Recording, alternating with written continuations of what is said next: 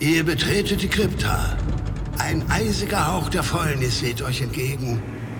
Aus uralten Sarkophagen erheben sich bedrohlich laut zwei in Lumpen gehüllte Gestalten. Würfelt Initiative und stellt euch den Gruftschrecken.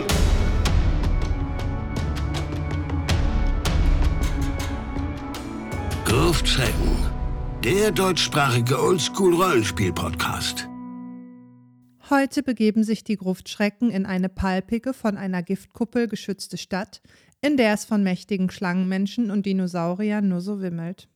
Sie vermeiden gerade so die Konfrontation mit einer uralten Gottheit, müssen sich aber immer wieder mit mächtigen Untoten sowie einem Bibliothekar, der den von Pratchett harmlos aussehen lässt, auseinandersetzen, bevor sie ein großes Opfer bringen müssen, um überhaupt eine Chance zu haben, die gewaltigen Schätze ans Tageslicht zu befördern. Willkommen zur heutigen Gruftschreckenfolge, in der Moritz und ich in die Stadt ohne Namen hinabsteigen und Lovecraftigen Schlangenwesen begegnen werden. Auf geht's in die Nameless City und Moritz wird uns etwas zum Hintergrund dieses Abenteuers für Sword and Wizardry erzählen. Ja, das werde ich.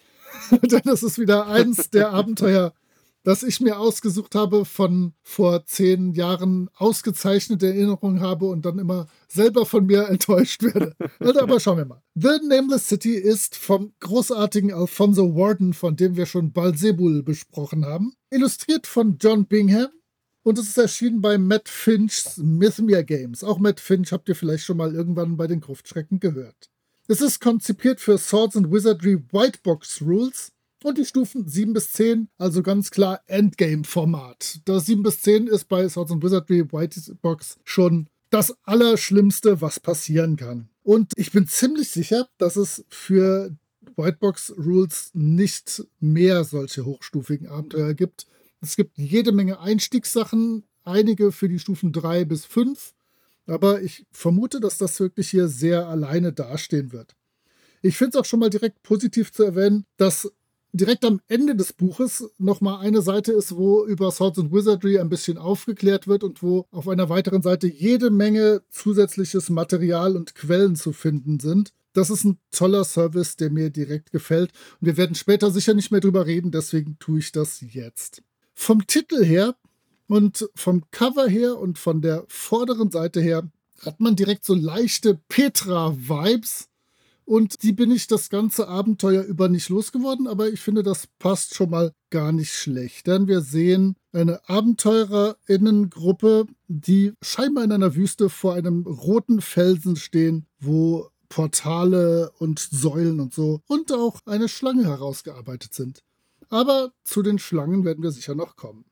Ja, dann machen wir mal weiter mit dem Vorwort, das es zu diesem Abenteuer gibt. Und laut Autor wurde das Abenteuer geschrieben, weil es angeblich einen Mangel an Abenteuern gibt zu der Zeit, zu der das Abenteuer entstanden ist, die exotische Settings mit dem Pulp von Autoren wie H.P. Lovecraft, Clark Ashton Smith und Abram Merritt vereinen. Und das vorliegende Abenteuer orientiert sich genau an diesen Autoren, vor allem an H.P. Lovecraft und dem Lieblingsautor des Verfassers, nämlich H. Ryder Haggard. Wir haben gerade uns kurz noch darüber unterhalten, wer sich mit dem Thema Rassismus von diesen beiden Autoren auseinandersetzen möchte, dem sei ein kleiner Text von Markus vom 3W6 Podcast empfohlen, den man im Buch Mythos World von System Matters finden kann. Wir tangieren das ja hier nur am Rande und werden das jetzt nicht ins Zentrum unserer Folge stellen. Es wird hier aber neben diesen Autoren außerdem noch definiert, was eigentlich ein Oldschool-Abenteuer sein soll. Und laut Autor heißt das, dass es ein dungeon-crawliges Abenteuer mit Monstern, diabolischen Fallen und fordernden Rätseln ist. Es geht nicht um eine von der Spielleitung erdachte Geschichte, deren intensive Vorbereitung die Spielleitung ja auch belasten würde, sondern um eine spontan entstehende Geschichte. Das klingt gewohnt oldschoolig, aber wir müssen natürlich überprüfen, ob der Autor seinen eigenen Qualitätskriterien hier gerecht werden kann. Und dieses Abenteuer orientiert sich wie man eigentlich schon am Titel erkennen kann, an der gleichnamigen Kurzgeschichte von H.P. Lovecraft, in der der Erzähler eine alte, vergessene Wüstenstadt und die darin lebenden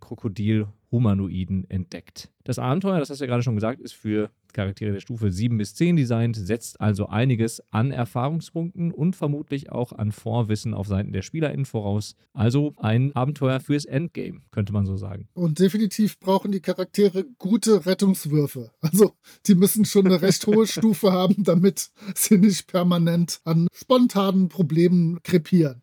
Ich habe mir dann den Abenteuerhintergrund nochmal angeguckt und der ist so klassisch und man könnte jetzt ganz viel mit Yada Yada Yada ergänzen. Deswegen nur wirklich in aller Kürze. Es gibt eine 50.000 Jahre währende Geschichte von einem von Schlangenmenschen beherrschten Ex-Dschungel, der jetzt nur noch eine Wüste ist. Es ist eine Stadt in einem runden Tal und die hat von einer giftigen Kuppel überdacht überlebt. Und ein vor Urzeiten beschworenes Luftelementarwesen kriecht auch heute noch täglich in die umgebende Wüste, um Menschen und andere Humanoide in die Stadt zu locken. Das Beeindruckendste an der ersten Seite war, dass ich zwei Wörter nachschlagen musste und sie meinem Wortschatz äh, hinzufügen, denn tatsächlich kannte ich Ophidian schlangenartig noch nicht, auch wenn ich mich dafür im Nachhinein etwas schäme. Und das Wort Domain D-E-M-E-S-N-E e steht für Reich und Domäne. Kann man vielleicht mal an Domäne oder Domain ganz gut schlussfolgern, aber das war mir neu und die Schreibweise ist cool, die werde ich mir auch sofort angewöhnen. Heutzutage finden sich in der Stadt vor allem noch degenerierte Schlangenmenschen und schon um alleine durch den Schutzschirm zu gelangen, würden Charaktere der ersten Stufe direkt sterben oder zumindest so schwer verletzt werden, wenn sie schon mal vielleicht die zweite Stufe haben, dass da nicht mehr viel geht. Ziel der Gruppe ist es aber jetzt nicht, wie man denken sollte, sämtliche Schlangenmenschen zu töten. Das finde ich schon mal sehr, sehr schön. Also man kann so die normalen Durchschnittsschlangenmenschen gerne am Leben lassen, denn es muss nur ein Edelstein zerstört werden, der den Schutzschirm aufrecht hält und vielleicht ein paar der KlerikerInnen oder MagierInnen beseitigen, die von den Schlangenmenschen dort noch leben. Man würde auch auf die Gottheit der Schlangenmenschen treffen, aber es wird extra gesagt, die muss nicht zwingend getötet werden. Die wäre auch vielleicht für die Charaktere selbst der hohen Stufen zu brutal, aber es reicht, den Klerus und die MagierInnen platt zu machen. Als Anreiz für die Gruppe steht da ja, Gerüchte von einem gewaltigen Schatz. Fertig. Was braucht man noch mehr, um auf Stufe 7 bis 10 loszuziehen? Hey, da ist ein Schatz mitten in der Wüste, habe ich von gehört, gehe ich doch mal los. Ja, ich, mir reicht das aus. Vielen DSA-SpielerInnen vermutlich nicht.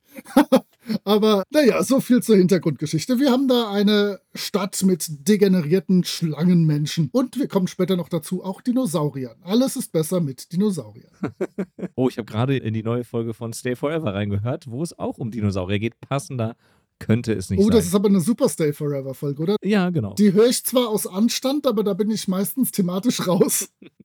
Okay, thematisch raus sind wir hoffentlich nicht bei diesem Abenteuer. Hier gibt es in den ersten Räumen, wenn man in den Eingang dieser Stadt hinabsteigt, erstmal nicht so viel zu entdecken, abgesehen von zwei Opferaltären, anhand derer man aber immerhin erkennen kann, dass die Wesen, die hier ihre Opferungen durchführen oder durchgeführt haben und sich halluzinogene Drogen eingeworfen haben, wie man im Text erfährt, relativ klein gewesen sein müssen. Aufschlussreicher ist da schon das Grand Museum, in dem die Charaktere die fast unzerstörbaren Särge mit den mumifizierten Körpern der Schlangenmenschkönige entdecken können, die hier mit feinster Kleidung und Gold geschmückt die Jahrtausende überdauert haben. Anhand der Wandgemälde in dem Raum kann man dann auch einiges über die Kultur und die Geschichte der Schlangenwesen Wesen herausfinden. So erfahren die SpielerInnen, dass diese Wesen ihre Hochkultur an der Oberfläche erbaut haben, dann aber in diversen Kriegen gegen die Menschen unter die Erde vertrieben wurden, sodass ihre Kultur dem Untergang und dem Verfall geweiht war. Falls die Charaktere es übrigens irgendwie doch schaffen sollten, die Särge zu öffnen, um sie zu plündern, werden sie natürlich von den untoten Schlangenköniginnen-Mumien attackiert, die gegen Feuer immun sind und mit Edelsteinen schmeißen, die in Feuerbällen explodieren. Also eine epischere Herausforderung direkt in einem der ersten Räume kann man sich gar nicht vorstellen. Wenn sie dann dieses Museum durchschritten haben, öffnet sich der Gang in eine Höhle und verzeih mir die Lovecraft-Referenz oder die Referenz zu Lovecrafts Sprachgebrauch zyklopischen Ausmaßes, die in einen lila Nebel gehüllt ist und der ihnen Lebens- und Stärkepunkte abzieht, wenn sie nicht einen um drei erschwerten Rettungswurf gegen Gift schaffen. Und diesen Moment, in dem die Charaktere die Hülle betreten und das erste Mal auf die in Nebel gehüllte Stadt blicken, kann man sicherlich sehr cool inszenieren. Das stelle ich mir richtig gut vor am Spieltisch. Was hat denn diese Stadt zu bieten, Moritz? Ja, ich finde das schön, dass du auch mit den Cyclopean so einen Spaß hast. Ich vermute mal, dass man es so ausspricht. Ich habe es tatsächlich noch nicht live gehört, denn man kann ja daran gut Gygax und Lovecraft unterscheiden. Bei Gygax ist es Gargantuan. Ja. Und, und das, dann weiß man immer von, ah, alles klar, darauf beruft er sich. Wir sind also gerade im Bereich Lovecraft. Und ja, das Ganze ist ein Tal und ist so strukturiert für die Spielleitung, dass wir Gebäude oder Gegenden haben, die von A bis N gehen und die größeren davon jeweils sind nochmal genauer beschrieben und da gibt es dann halt klassisch vier relativ zentrale Pyramiden, die sind dann genauer beschrieben und die haben dann nochmal jeweils die Zahlen 1 bis wie auch immer. Da werden wir später noch zukommen. Aber wir haben halt erstmal dieses Tal was ich mir sehr gut vorstellen kann, wir sind in der Wüste, sind durch so eine rötliche Sandsteinwand getreten, sind jetzt in so einem Tal, blicken auf das Tal nochmal so leicht herab. Über uns ist diese wabernde Giftwolke, die uns schon fast getötet hat oder halt zumindest schwer vergiftet hat. Und jetzt sehen wir halt vor uns liegen diese Pyramiden. Hinten gibt es einen See und rechter Hand sind ganz viele kleinere Pyramiden. Und wir sehen auch schon, dass alles so ein bisschen zerfallen ist. Und was es jetzt noch gibt, sind Zufallstabellen. Zufallstabellen sind ja immer gut. Und es gibt beispielsweise, was ich mir jetzt als nächstes angeguckt hatte, die Zufallstabellen für den Bodenbereich des Kraters. Die sind super. Natürlich alles Kampfbegegnungen. Wir sind also tatsächlich mit der Whitebox Edition im Jahr 1974. Und diese Kampfbegegnungen aber haben es in sich. Ich habe Schlangenmenschen, Otjuks, das sind diese Mülleimer-Monster praktisch, die im Unrat leben und allem, was ankommt, Sachen rausreißen, um es dem Unrat hinzuzufügen und es zu speisen. Wir haben Grauschlamm, wir haben diverse Dinosaurier, wir haben mächtige, uralte Untote. Ja, es ist also irgendwie nicht so der Bereich, wo man sich gerne länger aufhält. Da gehe ich doch mal schnell in die Gebäude rein. Vielleicht sei noch erwähnt, dass alle Untoten hier schon so lange untot sind, dass sie schwerer zu vertreiben sind als Otto normal Untoter. Und zwar steht da, dass sie alle um 10% schwerer zu vertreiben sind. Das ist super. Da kann ich dann mal beim Untote vertreiben Wurf immer noch irgendwie mit Prozentrechnung was hantieren. Prima Idee, aber das kriegen wir schon hin. Aber du hast dir die ersten Gebäude angeguckt, glaube ich. Genau, ich habe mir die ersten Gebäude angeguckt. Über die festen Straßen dieser zerfallenen Stadt gelangen die Charaktere zum Riesenaltar inmitten der Stadt und Palpiger könnte dieser Ort nicht gestaltet worden sein, denn hier opfern die Schlangenmenschen ihre Menschensklaven, umgeben von jeder Menge ZuschauerInnen, ihrem uralten Schlangengott und lassen das Blut über einen Schacht direkt in das Maul des Gottes fließen. Leider sind den Schlangenmenschen allerdings die Menschenopfer ausgegangen, sodass sie jetzt auf Mitglieder ihrer eigenen Gemeinschaft zurückgreifen müssen. Und bei dem Schlangengott im Schacht handelt es sich um eine 100.000 Jahre alte, gigantische, zaubermächtige Schlange, die zwar kein Gott ist, aber immerhin eine Verbindung zu uralten Göttern herstellen und dadurch auch Zauber gewähren kann. Natürlich sollte an dieser Stelle die Tödlichkeit der Situation den Charakteren transparent gemacht werden und das wird es auch durch eine Aura der Angst, die die Schlange ausstrahlt oder Zauber, die herabkletternde Charaktere wieder aus dem Schacht herauskatapultieren. Falls die Charaktere diese Hindernisse aber trotzdem überwinden, stehen sie einer wahrhaft mächtigen Gegnerin gegenüber, die sie mit Gift umschlingen Klerikalen und Magierzaubern angreift. Und das dürfte wirklich eine ordentliche Herausforderung für die Charaktere werden, selbst auf der Stufe, auf der sie sich bewegen. Also ist es vielleicht nicht die beste Idee, direkt zu diesem riesigen Altar zu schreiten und diesen Schacht zum Schlangengott hinunterzuklettern. Ja, ich komme später noch äh, zu dieser Aura der Angst. Die ließe sich theoretisch vielleicht umgehen.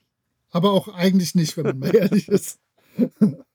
Ich habe mir links davon den Bereich G angeguckt. Das sind die Häuser der normalen BewohnerInnen. Und wir reden da jetzt immer von diesen Schlangenmenschen. Menschen gibt es ja nicht. Hier zeigt sich nämlich besonders, wie diese Schlangenmenschen sich zurückentwickelt haben. Denn die normalen BewohnerInnen leben in notdürftig aufeinander getürmten Steingebäuden und hier und da sind Teile der alten, sorgsam verzierten Architektur zu finden. Ich finde, das kann man so als Spielleitung ganz schön schildern, wie toll das vielleicht einst ausgesehen haben muss, aber jetzt ist das wirklich ein Schrotthaufen. Insgesamt leben hier ca. 200 Echsenmenschen mit Jungen, die sie immer auf dem Rücken bei sich tragen, wenn sie länger das Haus verlassen. Und da habe ich mir aufgeschrieben, ah, sind die süß! Aber es ist mehr so, dass die die nicht allein lassen, damit die nicht von den anderen Schlangenmenschen zerrissen werden oder dass sie sonstigen Dinosaurierproblemen zum Opfer fallen. Und im Falle eines Kampfes zischen sie um Hilfe, und das wird aber meist ignoriert, zumindest die ersten fünf Runden lang. Das heißt, wenn man seine Schlangenmenschen auf der Straße schnell erledigt hat, dann ist das wie in der Großstadt. Dann denken die Leute, ah, ist ja wieder ruhig, alles in Ordnung, wir können weitermachen. Und das gefällt mir ganz gut. Also, das ist ein schöner Mechanismus. Da steht so, ab der sechsten Runde könnte man dann damit rechnen, dass jemand diese Hilferufe, diese Hilfezischer hört und auftaucht. Dann Bereich H sind die Häuser der Oberklasse. Das sind die rechter Hand zu findenden 25 Basaltpyramiden, die alle noch relativ gut intakt sind, aber man sieht, dass hier Kämpfe gewütet haben, denn, wie ihr schon gehört habt, die Menschen sind einmal über dieses Tal hergefallen und da leben, ihr hört die Luftanführungszeichen, nur Untote und es gibt nichts zu finden. Und ja, denkt bloß immer dran, dass die Untoten hier schwerer zu vertreiben sind. Dann kommt ein sehr schöner Bereich. Die erste der vier Pyramiden ist nämlich die große Bibliothek. Und eigentlich sind um diese Pyramiden rum so schöne Schlammburggräben, wo die Schlangenmenschen dann halt sich wahrscheinlich einst suhlten. Um die große Bibliothek ist das alles ausgetrocknet. Es ist auch das am stärksten zerstörte Gebäude von allen, da die Bibliothek nicht so stark magisch geschützt war wie die anderen Gebäude und so komplett von den Menschen überrannt wurde. Hier ist jetzt auch nichts mehr zu finden. Es sind keine einzelnen Räume mehr in der Legende äh, geschildert. Hier lebt nur noch der Geist des Bibliothekars und er greift alle Eindringlinge an und kämpft bis zum Tode. Und ihr habt gemerkt, auch da waren wieder in kürzester Zeit viele Luftanführungszeichen. Da gibt es auch mit dem Bibliothekar nicht viel zu verhandeln, nicht viel zu diskutieren. Man geht einfach nicht in seine Bibliothek rein. Lass das bitte. Ja, wir werden gleich nochmal darauf zurückkommen, ob man nicht vielleicht auch mit ein paar NSCs nicht auch hätte verhandeln können in diesem Abenteuer. Nicht mit dem Bibliothekar.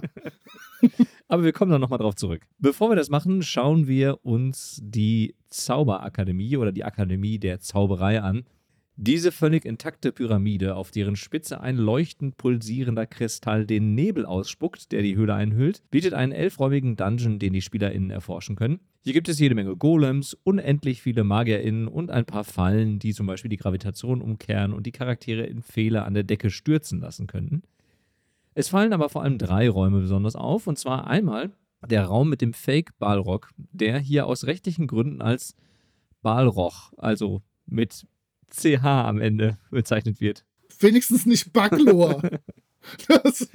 naja, im Englischen wäre das natürlich die gleiche Aussprache, also Balrog und Balrog ja. macht keinen Unterschied, ja. ob mit CH oder mit G am Ende. Beim Balrog handelt es sich um einen Golem, der einem Balrog zum Verwechseln ähnlich sieht, dessen Körper mit Hilfsmitteln zum Brennen gebracht wird und ebenfalls eine brennende Peitsche schwingt. Und natürlich ist er gegen diverse Waffen und Magie immun. Mir gefällt dieser Eingangskorridor mit dem Ballroch, weil ich glaube, dass es dieses Monster nur gibt, weil der echte Ballrock nicht verwendet werden durfte. Und weil man vermutlich Angst davor hatte, von den Tolkien-Nachfahren irgendwie verklagt zu werden. Dann gefällt mir noch der Übungsraum, in dem es Wandteppiche gibt, aus denen ausgewählte Monster, und zwar Medusa, Lemur, Salamander und Erdelementar heraustreten können, um zur Übung bekämpft und beim Verlust von 75% ihrer Trefferpunkte wieder in die Wandteppiche teleportiert zu werden. Leider wurde hier vorgeschrieben, dass die Wandteppiche nicht mitgenommen werden können und die Monster Nein. die Räume nicht verlassen können. Und ich finde, es wäre doch extrem cool gewesen, wenn die Charaktere die Teppiche hätten irgendwie mitnehmen können. Für mich eine verpasste Chance, den Charakteren ein mächtiges Werkzeug für dieses Abenteuer an die Hand zu geben. Ich hätte es cool gefunden, wenn man da ein bisschen mehr Flexibilität gezeigt hätte. Hier wird es einfach strikt untersagt.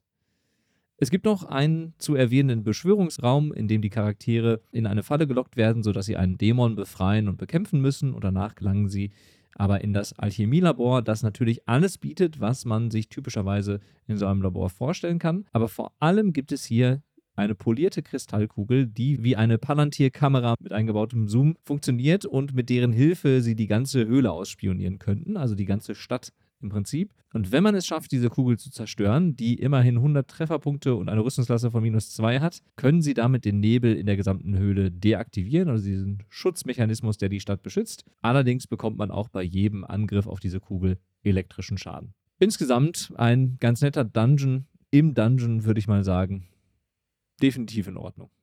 Ich unterstütze jetzt mit meinem nächsten Bereich den netten Dungeon im Dungeon. Denn ich habe die Pyramide K, das große Gotteshaus.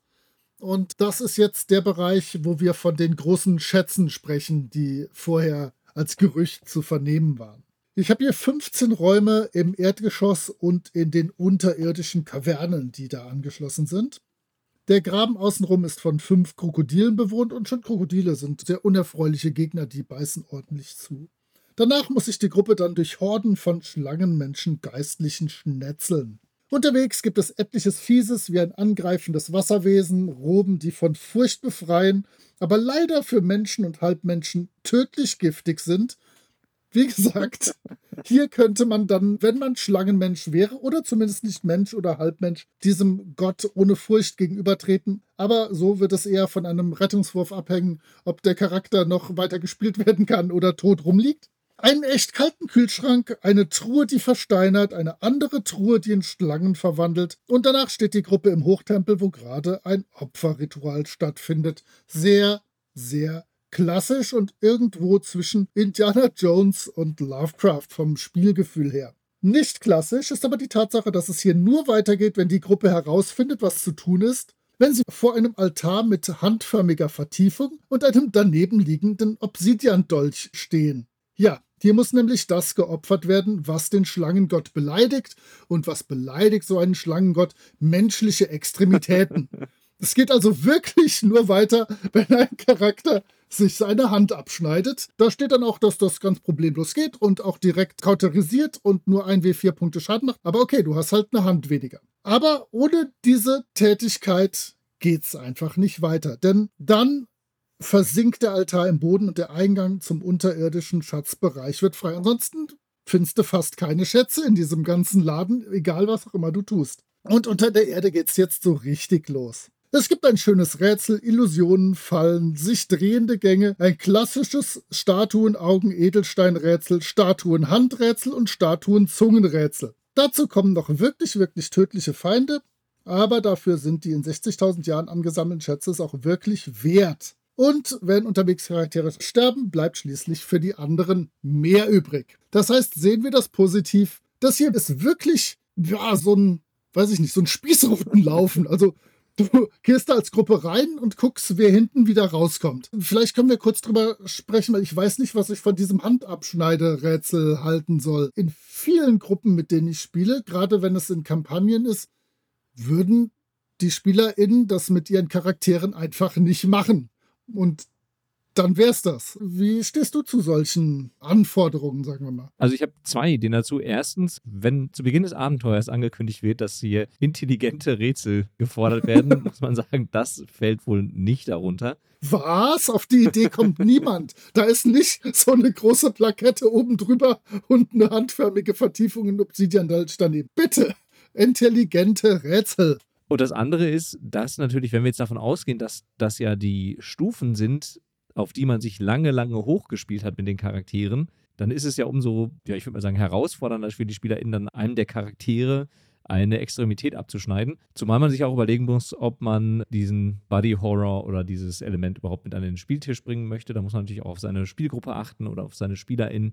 Von daher bin ich da auch so ein bisschen hin und her gerissen, gerade weil es ja auch so ein Nadelöhr ist, an dem es dann nicht weitergeht.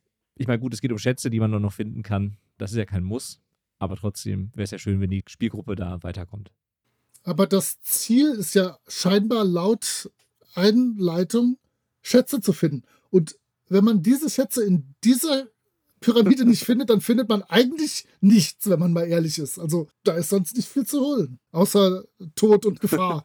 es gibt noch ein bisschen was in dem nächsten Raum, den ich mir vorgenommen habe. Ah, das ist gut. Weil bei mir ist sonst auch nicht mehr viel zu holen jetzt. Aber hast du noch was? Nein, also du bist an der Reihe mit was auch immer L sein mag. L ist der königliche Palast. Oh. Ja. Oh, ich habe mir diesen königlichen Palast angeschaut und muss sagen, dass dieser 15-Raum-Dungeon leider nicht besonders gelungen ist. In dieser zerfallenen Pyramide gibt es vor allem jede Menge Gegner, die immer nur angreifen und die Charaktere umbringen wollen. Ja, es gibt noch die untoten Konkubinen des Königs als wiedererweckte Mumien, deren Mullbinden sexy unsichtbar gemacht wurden. Also sexy in Anführungsstrichen. Das ist da auch so drin erwähnt worden, aber das war es dann auch schon an coolen Räumen. Mir gefällt zwar der Thronraum, den man mit seinen Schlangenstatuen sicherlich cool inszenieren könnte und in dem man auf die Geister des Schlangenkönigs und dessen Visiere treffen kann. Aber anstatt die Möglichkeit zu bekommen, mit den Geistern interagieren zu können, greifen diese sofort an. Gerade dieser Raum böte doch die Möglichkeit der Interaktion und etwas über die Motivationsgründe des Schlangenvolkes herauszufinden oder zu erfahren. Aber nein, man muss sie einfach nur erschlagen und da finde ich, wurde das Potenzial dieses Raums nicht wirklich genutzt. Da hätte man mehr daraus machen können. Es gibt im Palast dann noch einen Mini-Dungeon mit Fake und echter Schatzkammer und natürlich ein paar Fallen und eine Mini-Rätseltür, deren Rätsel übrigens weder fordernd noch besonders toll ist. Man muss einfach nur einen paar Buchstaben drücken. Und dann kann man nur sagen, so viel zu den Qualitätskriterien des Autors zu Beginn des Abenteuers. Also dieser königliche Palast hinterlässt eher einen faden Nachgeschmack und im Vergleich zur Akademie der Zauberei stinkt er ganz schön ab. Aber pass auf, ich habe ja die letzten zwei Regionen in diesem Tal noch. Die hauen alles raus. Vielleicht. Oder auch nicht. Denn M ist die Kampfarena. Die sieht genauso aus wie diese Opferungsgott-Wohnbereich. Und früher haben hier Schlangenmenschen gegen Menschen und alles Mögliche gekämpft. Gegen Dinosaurier und gegen überhaupt Dinge. Und das war großartig. Aber leider haben jetzt schon lange hier keine Kämpfe mehr stattgefunden und jetzt hausen hier diverse Dinosaurier, die nicht erfreut reagieren, wenn kleine Wesen ihr Zuhause betreten. Ja, da gibt es keine Schätze, da gibt es nichts, da gibt es ein paar missgelaunte Dinosaurier. Und wie die Schlangenmenschen, die einfach hasserfüllt alle Charaktere töten wollen, machen die Dinosaurier das aus Gewohnheit, weil es Spaß macht. Aber pass auf, jetzt kommt der letzte Bereich.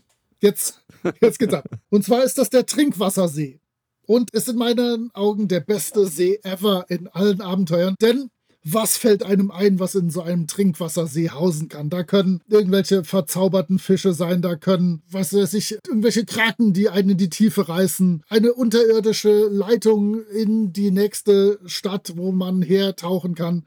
Und hier ist einfach nichts. Klares Wasser, das ist sehr schön. Das ist für Spielleitung wie auch SpielerInnen einfach das Überraschendste, was passieren kann. Es keine riesen Blutegel, die sich an dich heften, wenn du auch nur den kleinen Finger reinsteckst. Nichts, das ist Wasser. Du kannst das trinken, alles wird gut. Ja, somit ist auch der Trinkwassersee fertig. Aber unterschlag mal nicht, ich habe gerade noch mal kurz reingelesen, die verschiedenen Spezies kleiner und blinder Höhlenfische. Ja, entschuldige, ich wollte die kleinen blinden Höhlenfische nicht in ihrem Stolz treffen. Aber das ist nichts. Zum Angeln vielleicht gar nicht so schlecht. Ja, genau. Auch da, um, um wieder mein, mein Tages-DSA-Bashing weiterzumachen, da kann dann auch der DSA-Angler mit 6000 Abenteuerpunkten mal so richtig aus dem Vollen schöpfen. Und Vielleicht kann der Zuckerbäcker mit Spezialisierung danach vielleicht aus den Fischen noch was Köstliches zubereiten, wenn seine Proben gut genug sind. also, ich war enttäuscht, bitte. Es kann nicht einfach einen See geben, wo nichts ist außer blinden Höhlenfischen. Das geht doch so nicht. Vor allen Dingen, wenn man das Setting bedenkt, dann hätte da ja wirklich irgendwas Cooles drin sein können. Irgendwas Schlangenartiges, irgendwas Echsenhaftiges. Es hätte so schön gepasst. Tentakel! Tentakel müssen da rausgreifen und dich in die Tiefe reißen. Verdammte Axt. Würde bei Lovecraft auf jeden Fall passen. Ja, aber ich glaube, er spielt da wirklich einfach mit unseren Erwartungen und denkt sich, fleck mich. Außerdem ist es der letzte Bereich. Hier lasse ich mir jetzt nicht mehr was einfallen. Macht ihr doch selber. ja, okay. Kommen wir zum Abschluss dieses Abenteuers. Hier bei dieser Conclusion wird noch einmal darauf hingewiesen, dass man das Abenteuer dadurch löst, dass man den Nebel deaktiviert, also diesen Edelstein zerstört und am besten eine große Menge der Schlangenwesen, also der MagierInnen und der Adligen tötet, damit dann diese Zivilisation tatsächlich dem ewigen Untergang geweiht ist. Das ist okay, nicht brillant, aber okay irgendeine Motivation brauchen die Charaktere ja irgendwie. Und dann gibt es noch ein kleines Kapitel. In dem Kapitel Arcana gibt es noch ein paar klassische Monster und die Werte für die Schlangenmenschen, die die Charaktere verzaubern und Schlangen herbeirufen können. Insgesamt ist das aber alles eher nichts Besonderes und nichts, was jetzt besonders hervorsticht. Also es wurden jetzt keine besonderen Monster nochmal für dieses Abenteuer entwickelt. Das sind alles klassische AD&D 1 genau. Monster, die umgebaut wurden. Manche sogar D&D, also alles okay, die dann einfach nur angepasst wurden. Das ist schon okay. Zum Layout und den Illustrationen. Ich lege mal vor, und da gibt es tatsächlich nicht schrecklich viel zu sagen. Ich weiß nicht, ob du dann da noch einen draufsetzen kannst. Ich fange positiv an. Ich mag das Cover. Einmal, weil es den schicken Corporate Identity Swords and Wizardry Mythmere Games Look hat. Mit so einem rot-bräunlichen Streifen oben und unten, einem schicken Schriftzug oben, in der Mitte eine Illustration. Und ich mag ja John Bingham sehr gerne bei seinen bunten Illustrationen. Wenn man sich die Haare der Dame von hinten anguckt oder perspektivisch den Wüstensohn mit seinem spitzen Helm, ist das keine große Kunst, aber es sieht cool aus. Mir gefällt das. Im Inneren haben wir wirklich viele Seiten. Ich muss mal gerade kurz rein, denn insgesamt 44 und da verlieren sich sehr wenige Illustrationen. Sie sind auch sehr wenig gut, denn die sind wirklich sehr skizzenhaft und schraffiert und das kann der John besser. Ich mag am Schluss beim Monsterteil den Schlangenmenschen Gladiator, würde ich fast sagen. Der sieht sehr, sehr cool aus. Aber die Illustrationen sind noch dazu schlecht verteilt. So sind gegen Ende zwölf Seiten ohne eine einzige Illustration. Und obwohl das ein sehr aufgeräumtes, breites, raumgebendes Zweispalten-Oldschool-Layout ist, ist es insgesamt doch eine Textwüste. Und ihr wisst, ich jammer und mecker immer über die knappen Informationen in OSI-Abenteuern. Einige HörerInnen haben sich schon fast beschwert, möchte ich sagen. An dieser Stelle würde ich es mir echt wünschen, denn du musst dann wirklich längere Abschnitte durchlesen, um rauszufinden, was ist da los, was muss ich machen, worauf kommt es da an, was ist da wichtig. Das fand ich jetzt in der anderen Richtung wieder irgendwie anstrengend. Da muss es doch verdammt nochmal einen Mittelweg geben. Also, ich mag den Umschlag, aber innen drin ist es ausbaufähig. Ja, da gibt es gar nicht so viel hinzuzufügen. Ich sehe das ganz genauso wie du. Die Illustration, die du positiv hervorgehoben hast, diesen Schlangengladiator, das wäre auch meine Illustration gewesen, die ich als Positivbeispiel hier genannt hätte für dieses Abenteuer. Und ich glaube, die Kritik, die du angemerkt hast, dass man wirklich viel Text lesen muss, um die wichtigen Informationen für den Spieltisch herauszuarbeiten, das ist auch was, was man durchaus kritisieren kann an dem Abenteuer. Auch wenn es in so einem klassischen zweispaltigen Layout daherkommt, ist das dann doch wirklich nicht besonders geeignet, um es direkt am Spieltisch einzusetzen. Da müsste man sich schon irgendwas im Text markieren oder irgendwas highlighten, damit man die zentralen Aspekte für den jeweiligen Raum, für die jeweilige Region schnell wiederfindet. Ich denke auch, da wäre eine kürzere und knappere Version oder vielleicht das Arbeiten mit Fettdruck oder sowas möglich gewesen, um irgendwie ein paar Dinge herausstechen zu lassen und dann Sachen schneller wiederfinden zu können. Ja, gut. Und damit wären wir schon beim Fazit zu diesem Abenteuer. Wer legt los? Natürlich du. Dann mache ich das. Du hast es dir ja ausgesucht, stimmt ja. Dir da den Vortritt zu lassen. Genau, deswegen darf ich dann den Nachtritt machen. Ich halte mich relativ kurz. Ich finde, das ist insgesamt ein nettes Dungeon-Abenteuer mit vielen Dungeons im Dungeon. Aber es wäre schön gewesen, an der einen oder anderen Stelle mehr Interaktion zu ermöglichen und den GegnerInnen ein bisschen mehr Motivation zu geben. Zum Beispiel, dass sie irgendwie versuchen, die Hochkultur der Echsenwesen wieder aufleben zu lassen oder irgendwelche weltumspannenden Pläne zu erreichen. Und vor allem, vielleicht wäre es auch gut gewesen, wenn sie nicht einfach alle Charaktere nur umbringen wollen, denn das ist irgendwie ganz schön lahm. Also egal, wo die Charaktere hingehen, egal, wo sie sich hinwagen, werden sie immer einfach direkt angegriffen, weil sie als nicht Schlangenwesen auffallen. Und das ist wirklich ein bisschen schade. Wäre ja auch vielleicht eine nette Idee gewesen, sich irgendwie zu verkleiden und sich irgendwie einzuschleichen, wie wir es schon beim Tempel des Todes hatten. Das wäre ja auch vielleicht eine gute Idee gewesen, um ein bisschen mehr andere Interaktionen zu ermöglichen und vielleicht auch diese Kultur dieses Schlangenvolkes, was ja durchaus viel Potenzial hätte, noch ein bisschen näher kennenzulernen. Also ich finde, man kann das Abenteuer auf jeden Fall spielen, aber ich glaube, man muss an der einen oder anderen Stelle noch ordentlich nachjustieren, um es in meinen Augen zu einem richtig coolen, palpigen Abenteuer zu machen. Aber an sich, das Setting und die Grundidee gefällt mir eigentlich ziemlich gut. Nur man, wie gesagt, hätte hier durchaus dafür sorgen können, dass die SpielerInnen irgendwie mehr mit diesem Schlangenvolk oder mit deren Kultur oder mit deren Plänen interagieren hätten können. Dann würde es mir deutlich besser gefallen als in der Form, in der es jetzt ist. Und ich muss sagen, den königlichen Palast, den würde ich auch umgestalten, um einen wirklich coolen Dungeon da noch zu haben, der das Ganze ein bisschen sinnvoller ergänzt als das, was wir da bekommen haben. Ja, schade. Du hast recht. Nein, in der Tat hat Alfonso ein Abenteuer für hochstufige Charaktere geschrieben und dabei aber wirklich nur ans reine Überleben gedacht.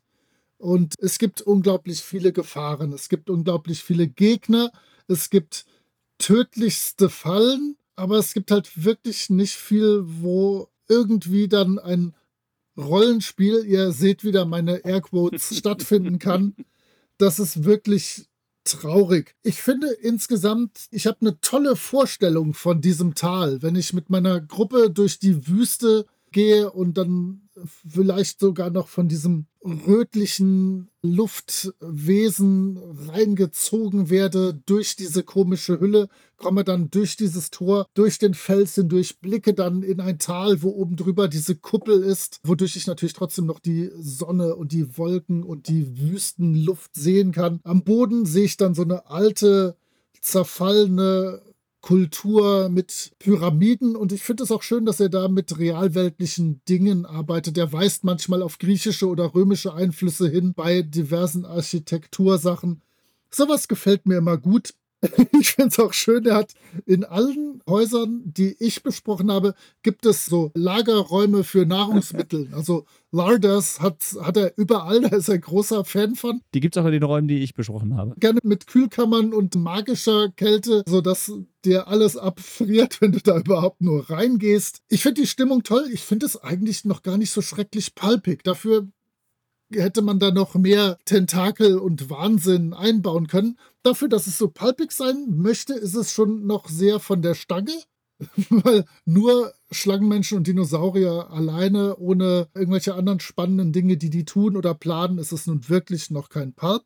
Ich habe das Abenteuer damals, als es rauskam, auch nicht gespielt, weil wir natürlich niemals so hochstufige Charaktere hatten und gleichzeitig auch zu faul waren, dann so hochstufige Charaktere zu erschaffen ich habe tatsächlich so bis Stufe 5, 6 gespielt mit Swords and Wizardry damals. Aber es hat sich immer gut gelesen. Und ich fürchte, nachdem ich es jetzt gut durchgearbeitet habe und mit dir drüber gesprochen habe, müsste ich da in der Tat ein paar soziale Komponenten, ein paar Interaktionen zusätzlich noch einbauen.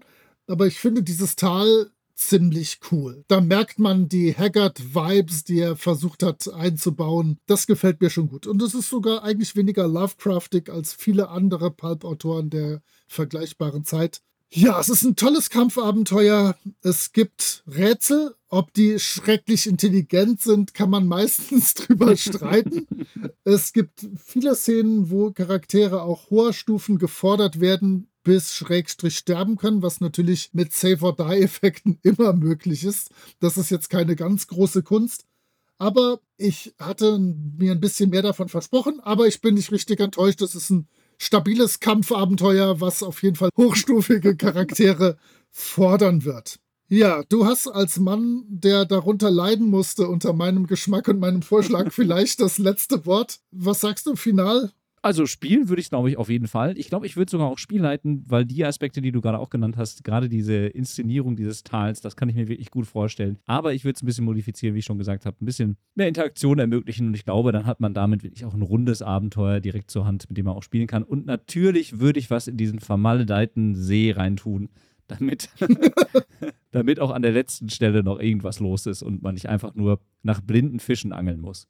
Und damit ich einmal eine Asterix-Anspielung machen kann, rufe ich zum Abschluss noch in den See, in den See mit einem Gewicht an den Füßen und habe jetzt Lust auf Käsefondue. Okay. Bevor du dich dem Käsefondue widmen kannst, noch ein kurzer Hinweis zu unserer nächsten Folge. Wir haben uns was ausgesucht, was Moritz besonders gut gefallen wird. Es wird was geben für D&D 5 und es wird ein bisschen piratisch, um nicht zu viel zu verraten. Man darf gespannt sein und wir hören uns wieder beim nächsten Mal. Macht's gut, bis dahin. Ciao. Tschüss.